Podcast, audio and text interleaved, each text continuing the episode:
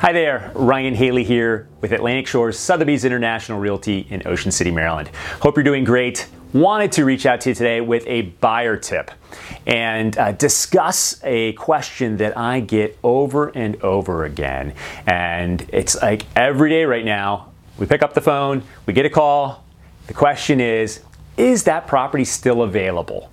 And um, it's a very common question because most of our buyers who've been looking for a property for quite some time have gotten excited about something they saw online, called and or sent an inquiry in and or saw it disappear. Um, so they call and they ask, is it available? Only to find out, no, it actually went under contract in eight hours or it went under contract in two days. And, and that's just the nature of our market currently. Uh, extreme demand, low inventories, so the best properties are getting snapped up instantly. So with that, the tip for today is to talk about the different classifications and statuses of a property in our multiple listing system and how that translates into some of the third party sites where our buyers are using to search for homes. So I'm going to start with active. Active is the category that we put a property to into once we've listed it and put it live into the multiple listing. If it's active, you can have showings. Uh, all marketing is getting done. It's also syndicating to third party st- sites, Realtor.com, Zillow, Trulia, to name a few.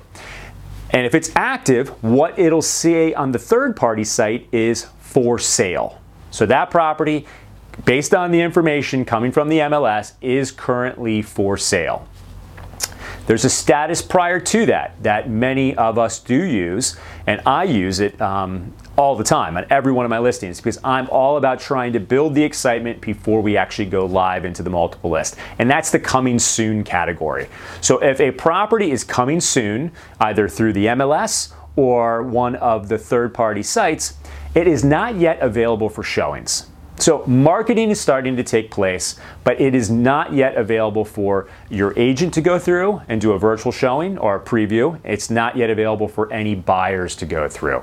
So coming soon is just really to get the property ready to make sure everything is good. If you're missing some information, prepping it prior to launching into the active category in the multiple list. Now, those are pretty easy to understand.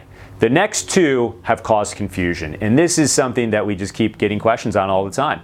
And that is active under contract and pending.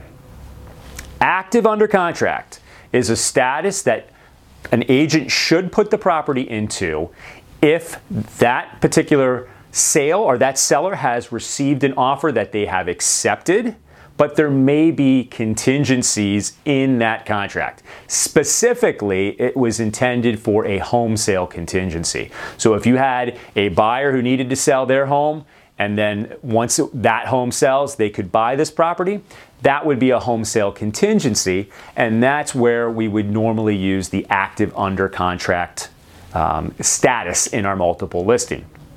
I'm not seeing it being used that way. I'm actually seeing it being used for any contingency. So that would be um, financing, it could be a home inspection, it could be review of homeowners' documents. Agents are marking it as active under contract. And in that category, the seller could continue to allow showings and accept backup offers, which is actually a good thing if you're representing your seller.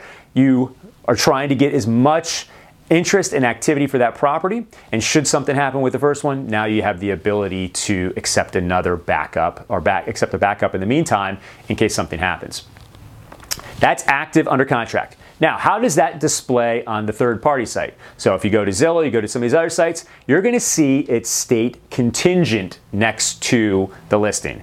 So it's still going to show up on the sites, but that little contingent tab means there is an offer that's already in first position and any additional offers would be considered backups.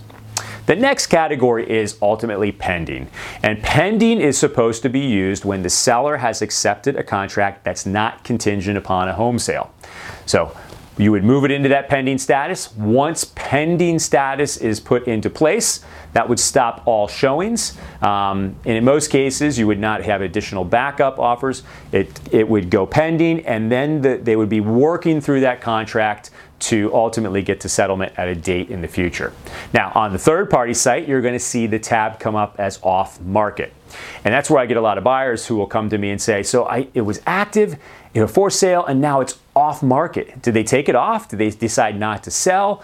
So it does cause some confusion. And I find the contingent aspect even causes additional confusion. So, what I would recommend you do is obviously study up on the different statuses, but then also work with a great agent that can do some digging for you.